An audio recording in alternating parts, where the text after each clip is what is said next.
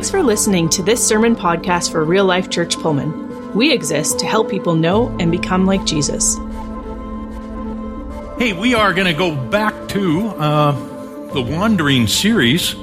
And uh, just for sake of review, last week I suggested two possible reasons why 40 years. Why didn't they just go right into the promised land? And uh, last week we looked at the idea that they didn't really know God.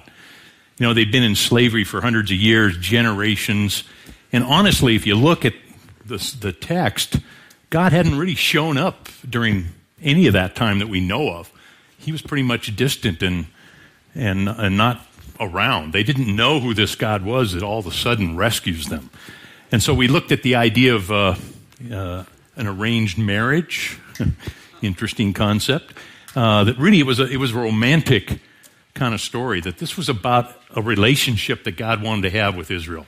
And uh, the 40 years, we looked at that as kind of a honeymoon period, if you will. Just like the brides of those days didn't know their husbands well, they were arranged marriages. Honeymoons were designed uh, to do no work, to do nothing except get to know each other, build a relationship.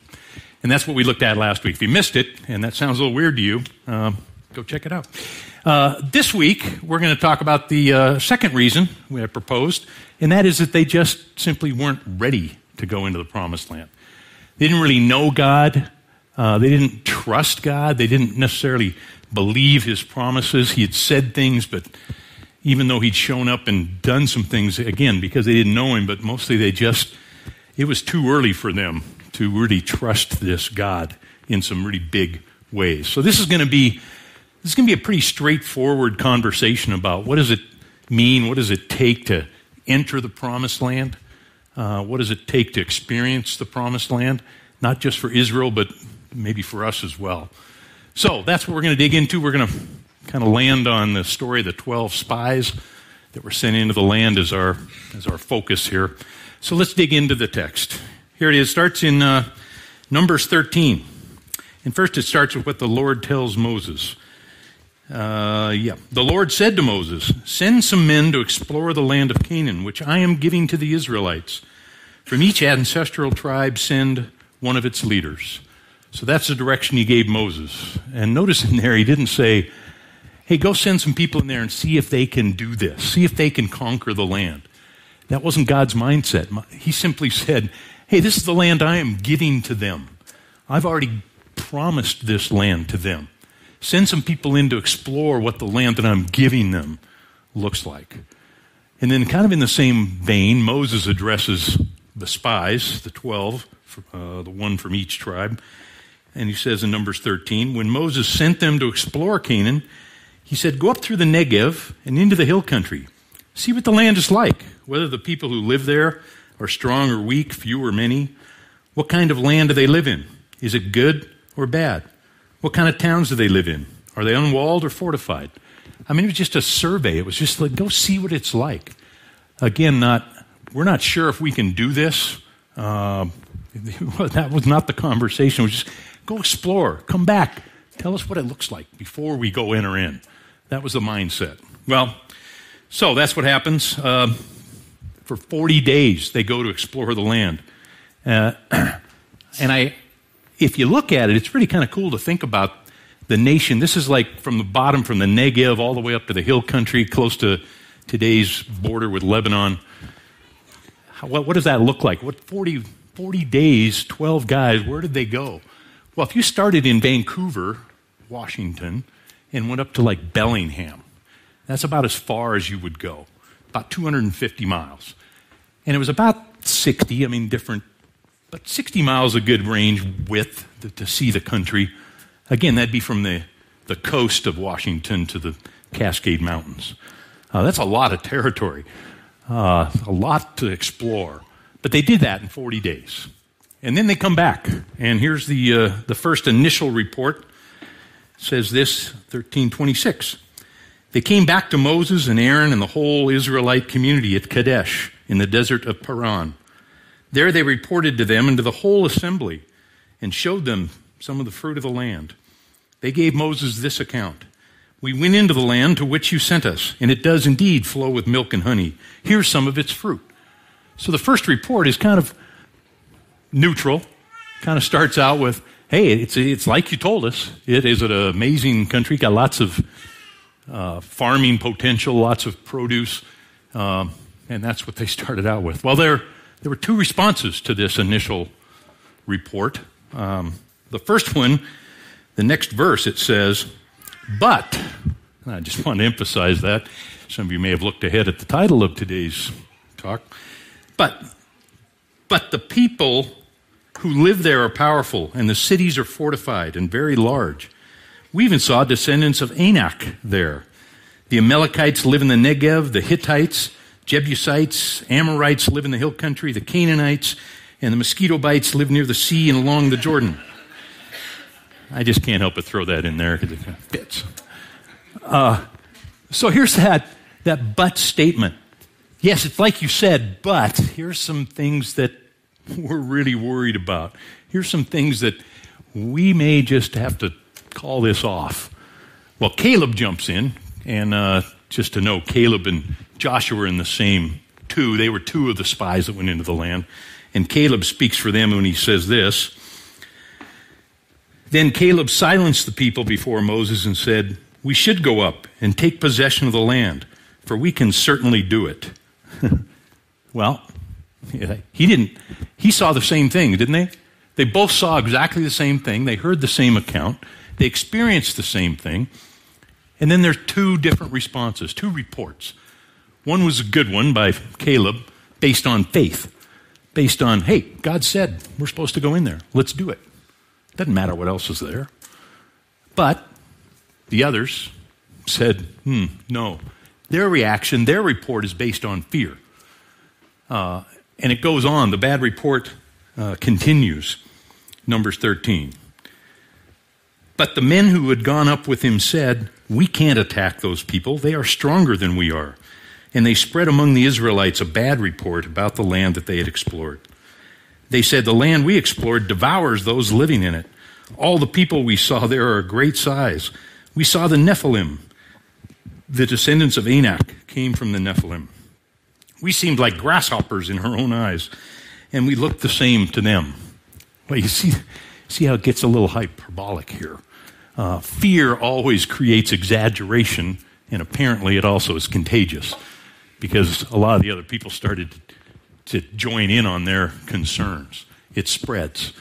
Um, did, you, did you hear the description? Let's just review a couple of them. Uh, the land ex- devours those living in it. Well, that'd be interesting to see. Didn't really. I mean, that's they're thinking about what's going to happen to them. But clearly, they didn't see a land where the land devoured people. And then, second, all the people we saw there were of great size. Well, they mentioned this Nephilim, and it's a strange chapter. I don't have any answers. You can come up to me afterward and say, "What were these Nephilim giants?" And oh, they're uh, I won't even go into their genealogy, but uh, it's a strange deal. But there are apparently some giants in the land. Goliath was one of those. Uh, but there were big guys, but they were a very small minority. Maybe 1%, we don't know, but it's, it's not all the people are of great size. Uh, and then we seemed like grasshoppers to them. And uh, same, that's the way they viewed us. Uh, how did you know that? Well, you see what happens when you take the same information, but if you base it on fear, you get this weird interpretation. You get this weird uh, evaluation. So that's what's going on. Well, again, the question for today is how big is your but? Uh, how big is your reason for not doing or not believing, not accepting what God has said? We all have a but. I'm sure Caleb thought, hey, small but, hey, there's some concerns here. Uh, but what dominated for him was he listened to God's story. Uh, but then, the, then there's the huge but oh gosh, there's no way. Uh-uh. Mm, look at all these, it just gets blown way out. Huge butt, like cosmetic surgery type butt. Uh, well, honestly, we live in a culture today. We, we live in a culture today where the majority voice is that voice that opposes God's view, that opposes what God has promised. We're surrounded by that majority voice that can create fear in us just as well. Uh, we live in a culture where, even in America, stunning. You know, a lot of people, 85% would say, Oh, yeah, I believe in God. I know God.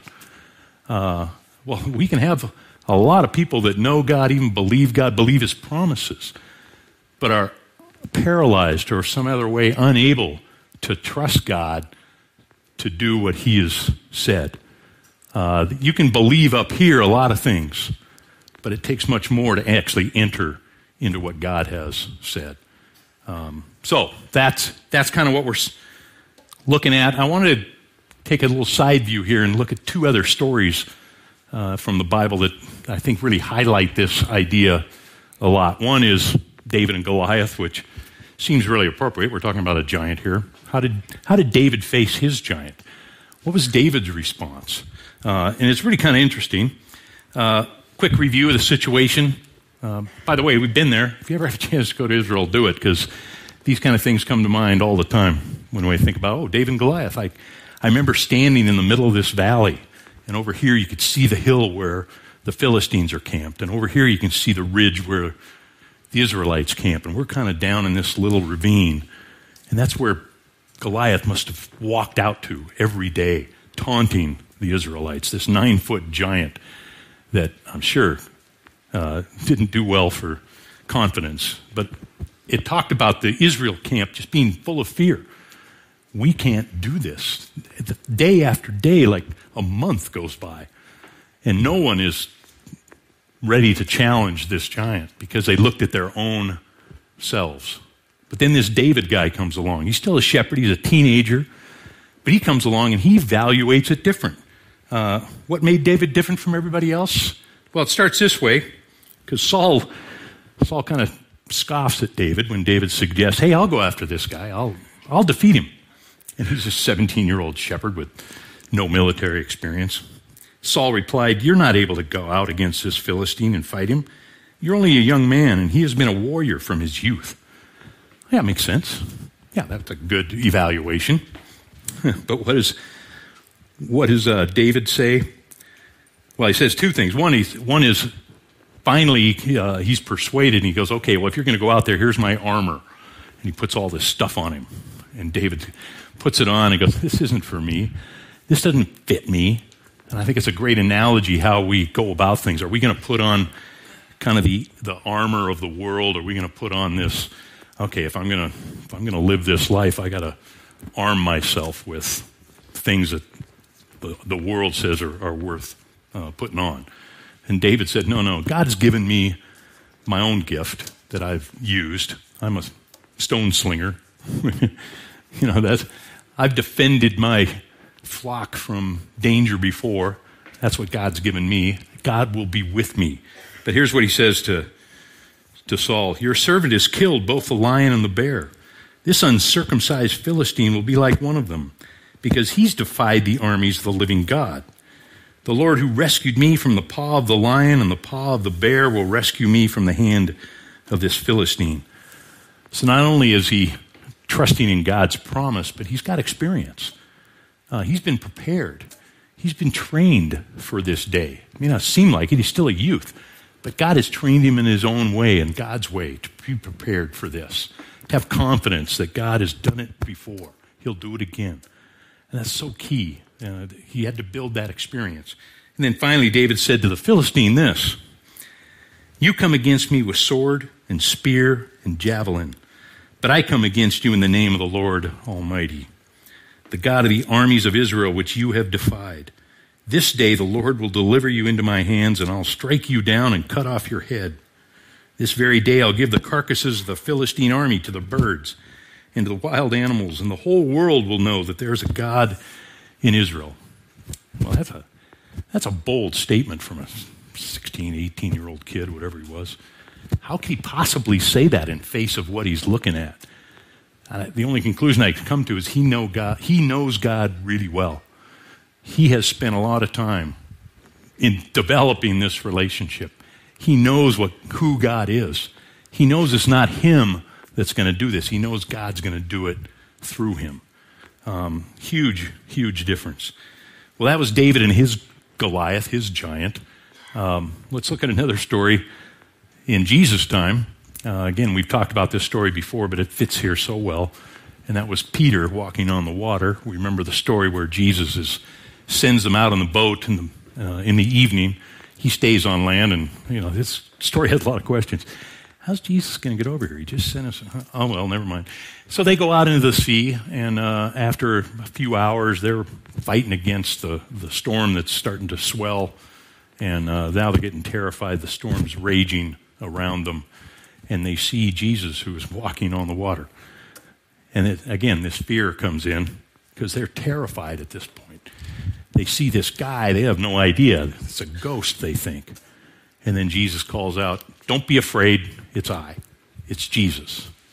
And then Peter, Peter, this faced with the same fear, all 12 again, all 12 faced the same fear, the same circumstance. They all saw the same thing.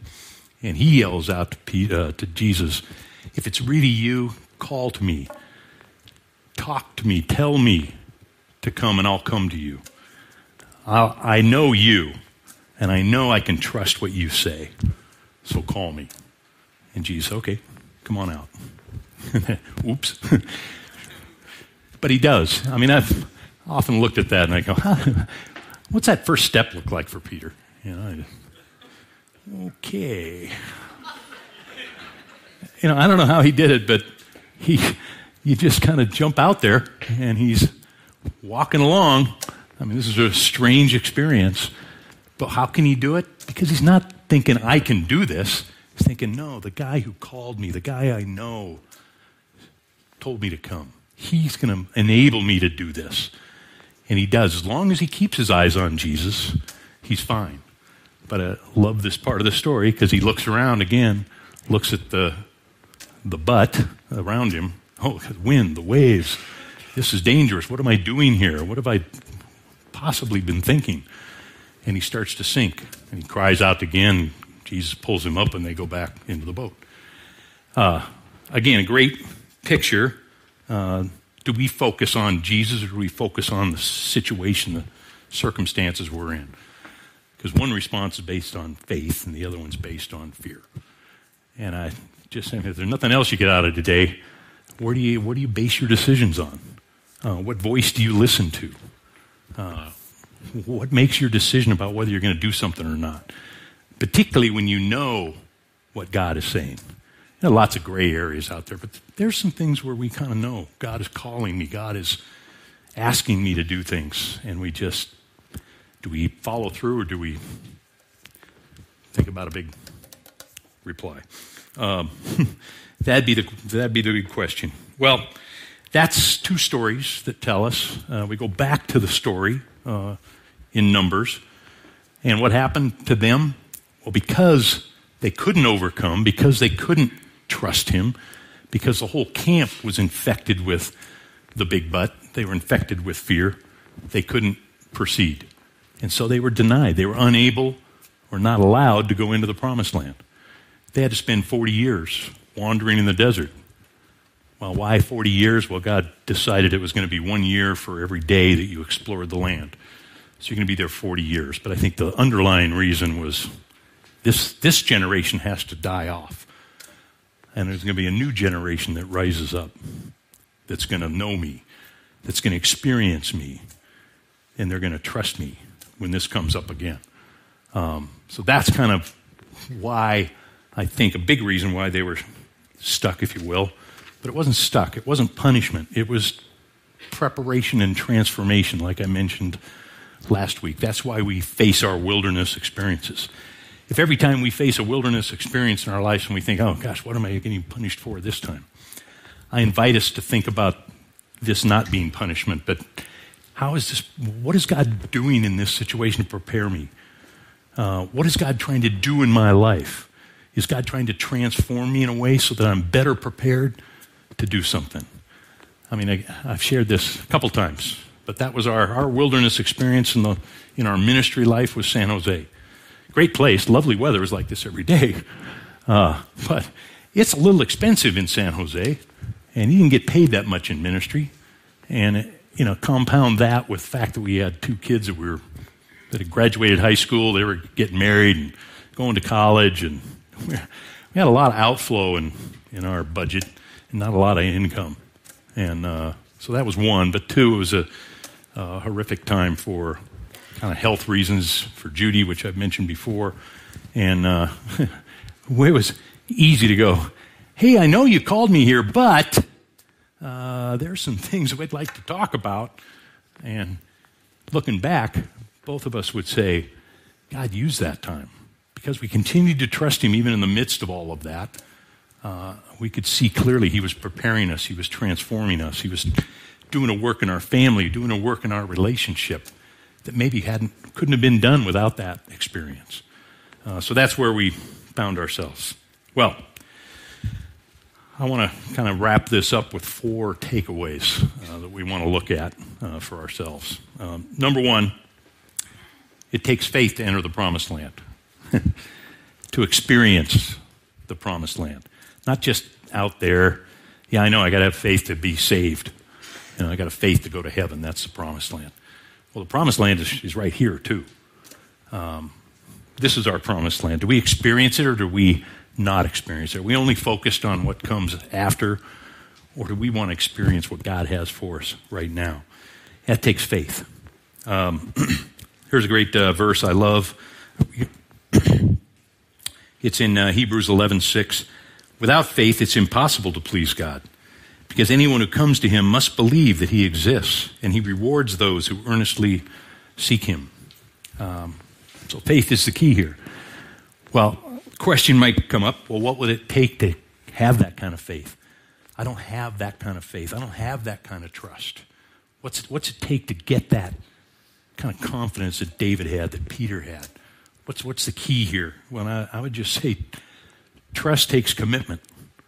Uh, you can't have trust in someone unless you're committed to that person, unless you're committed to a relationship that develops trust, just like David from the time of his years before. He spent time with God every day. Um, do we gain, today, are we gaining experience? Are we being trained and prepared for maybe some bigger things that have to come up? Because they will. Um, do we deny ourselves uh, experiencing things because we let circumstances or fear keep us from embracing what God's promised us? Uh, again, I would emphasize that it's it, Christian, maybe found in the dictionary as a noun, but I would suggest it's a verb. Being a Christian, being a follower of Jesus is an action word. It's not something we believe, it's something we trust in, it's something we commit ourselves to. Um, once we do that, then, then guess what? We start to build that kind of faith and trust. Uh, it, takes, it takes that kind of action to do that. Uh, I was thinking uh, thinking as well. I shared this story a while back, but again, it fits in. I remember standing on that ledge in Zambezi River in Zimbabwe on this giant swing that was 250 feet above the river. And uh, first thought was, You're an idiot. What are you doing up here? You've lived a good life. Why ruin it now? Um, and I stood on that ledge and I, I had to take action. I had to say, Okay, I'm going to commit to this. I'm going to trust this situation. And what, what made it, I, I was evaluating that as I was thinking about this talk. Well, what, what was the, what, what made me step out? What made me trust what was going on there? And I think a lot of it, well, part of it was, okay, looks like everything's in place. You've got, okay, yeah, okay. But that wasn't enough. You know, if this had been the first time, hey, we just put this swing up here. We, it's going to work great. There's no way. I would have done that. But because I knew that hundreds, thousands of people had done this, I could trust that, hey, it's worked all this time before. I'm going to trust this isn't going to be the time it fails. I know sometimes happens. But that was a huge part of it for me, um, is the experience. And I think, you know, like David, David was prepared. He had experiences before. Uh, I think this, this group of people is unique they weren't ready. They weren't prepared. They weren't able to trust. Why? Because they're the first ones on the platform. They've just, they barely knew this God. And he's asking them to do, this is the first time God's shown up and said, I want you to go do this thing. I'll be with you. you're going to go do this. Seriously? How do we? Have you done this before, God? Is this, you know, this is my swing experience. But that, I can imagine that's where they were. They couldn't, they didn't have the benefit of the stories of David, Peter, all of what Jesus did. Uh, they had some stories from generations before that they probably thought were myths, but God just showing up, and it, it, they weren't ready. But that's what it takes. Um, third, what report do we listen to? Again, I mentioned we're, the majority report is always going to be opposed to what God's promise is. Uh, it's always going to offer us the way of the world, uh, like David. What, what, are we going to put on to, to get through this life? Are we going to rely on what God said, or are we going to rely on what the world says? Um, the world's always given a bad report. 1 John 4 4. I love this. You, dear children, are from God and have overcome them, because the one who is in you is greater than the one who is in the world. They are from the world and therefore speak from the viewpoint of the world, and the world listens to them. We are from God, and whoever knows God listens to us. Whoever is not from God does not listen to us. This is how we recognize the spirit of truth and the spirit of falsehood. Um, have confidence in the God that we know. Uh, you know, Jesus said similar thing. He said, "I'm the good shepherd, but the, my sheep hear my voice. They know my voice. They won't listen to a stranger." You know, just like Peter, I know your voice. I know who you are. I'll do what you tell me to do, in spite of the world and what, all that's going on around me. Is that where you're going to put your trust? Is that the voice that you're going to listen to? Uh, you know, instead of telling God how big our enemies are, we should start telling our enemies how big our God is. That may be a different perspective for us. That may be help us kind of realize, hey, our God is huge. God can do anything. God, again, is not necessarily asking us to do things for Him. He's asking us to do things through us. He's going to do it in us. That changes everything. But that's got to be our, our hope and our trust is in Him, not in what I can do. And then finally, uh, this idea of are we people who look back or are we people who look ahead? Because um, Israel, if you read this story, we'll probably hit on a couple of those things in the next couple of weeks, but they're a group that look back constantly. You know, from day one, day two, they finally they've been rescued. Are you kidding me? Look what God did, these plagues, and then boom, they're across the Red Sea. Israel's or Egypt is dead in the sea. Pharaoh's been beaten. First thing, Oh my gosh, we have no water. We should have stayed in Egypt. You brought us out here to kill us? It's like, seriously? Come on, guys.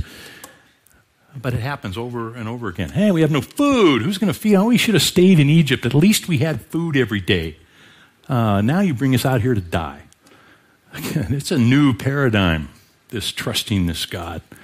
Um, well, uh, I would suggest that's not too uncommon from us because how many times do we rely on our past. We rely on kind of what we grew up with and not on this new relationship, this new paradigm of not living life trusting my gifts, my intelligence, my abilities. Um, I can have all those, I can use all those, but do I rely on those or do I rely on the God who gave me all of those? Big difference, big difference. Uh, for some of us, the pull of the old life is a big one because we we like to hold on to our, ourself. We like to be in control. We don't like to give certain things up. I'll follow you, but I'm going to have to be the captain of this ship. Maybe we think. Uh, I'm going to make the, uh, the big decisions. You can be my co, you can be a wingman over here. Um, thank you for doing that, but that's not really why I'm here. Um, it doesn't work that way. He's got to be the captain. Um, I wanted to finish with this little story the story of how, uh, you know, how they catch monkeys in the wild. Something I learned when we were in Africa. It's kind of an interesting story. Not something you learn every day, but how do they catch monkeys in the wild? Simple. Uh, they take a jar that's got a narrow neck on it, and uh, they stake it to a pole somewhere clearing, and then they put something in the jar that monkeys like. I don't know what that, I can't remember what that was, but just whatever monkeys like. Maybe it's candy. Maybe they like Hershey bars. I don't know. We'll make it Hershey bars. What happens? Well, a monkey, the narrow neck is fine to get your hand down, but once you grab onto something, you form a fist, you can't pull your hand out. you think, well, monkeys aren't that stupid. Well, yes, they are. I mean, here's a guy's waiting in the bush, and as soon as the monkey grabs the jar, oh, done, and he walks out, calmly walks up to the monkey. Hello, thank you. Now get your hand out of here. All the monkey had to do was let go, he was gone. He will hold on to what he wanted so badly that even though it cost him his freedom, he won't let go. Because that's what I want. And I wonder if we're like that sometimes. Do we are we letting go of our past? Are we letting go of the things that we used to rely on? Or are we I'm going to hold on to that even though it cost us our freedom, even though it cost us experiencing the promised land sometimes because we refuse to give up control. We refuse to give up habits. We refuse to give up things that we like about our old life. Um, well, that's a, a couple of verses that we know well, but they fit in here really well. 2 Corinthians 5:17. Therefore, if anyone's in Christ, the new creation has come. The old is gone. The new is here. Live a new life. Forget the past. Forget Egypt. It's going to do you no good in this new promised land. Um, secondly, Matthew 16 24, what did Jesus say? Hey, if you want to be my disciple, if you want to follow me, pick up your cross and follow me. Deny yourself. Pick up your cross, which was a, like saying every day, I'm going to die to my old self. Every day, I'm going to put my attention on what's ahead. I'm not going to rely on what I used to be. I'm not going to rely on the things I used to do I'm not going to let those things keep me from what He has for me. Well, let's, uh, let's pray. Jesus, thank you. Father, thank you for, gosh, these old stories that uh, are as much a new story for us as they were new for them at the time. As we think about how you engage us, uh, thank you that uh, your desire is to give us such rich land to live in, such a rich experience. Not just a heaven for forever, but starting now, we can experience what you have for us. It can be a rich, full life if we'll not let the distractions of the world and the things that surround that promise um, take over. So we, uh, we commit that to you today. We pray that you would teach us what it means for each of us personally to uh, develop that experience, that relationship that allows us to continue to choose you, to trust you, to believe what you say. Uh, in Jesus' name, amen. Thanks for checking out this message from real life. You can find out more about us by going to rlcpullman.com or by following us on Facebook or YouTube. Until next time, have a great week.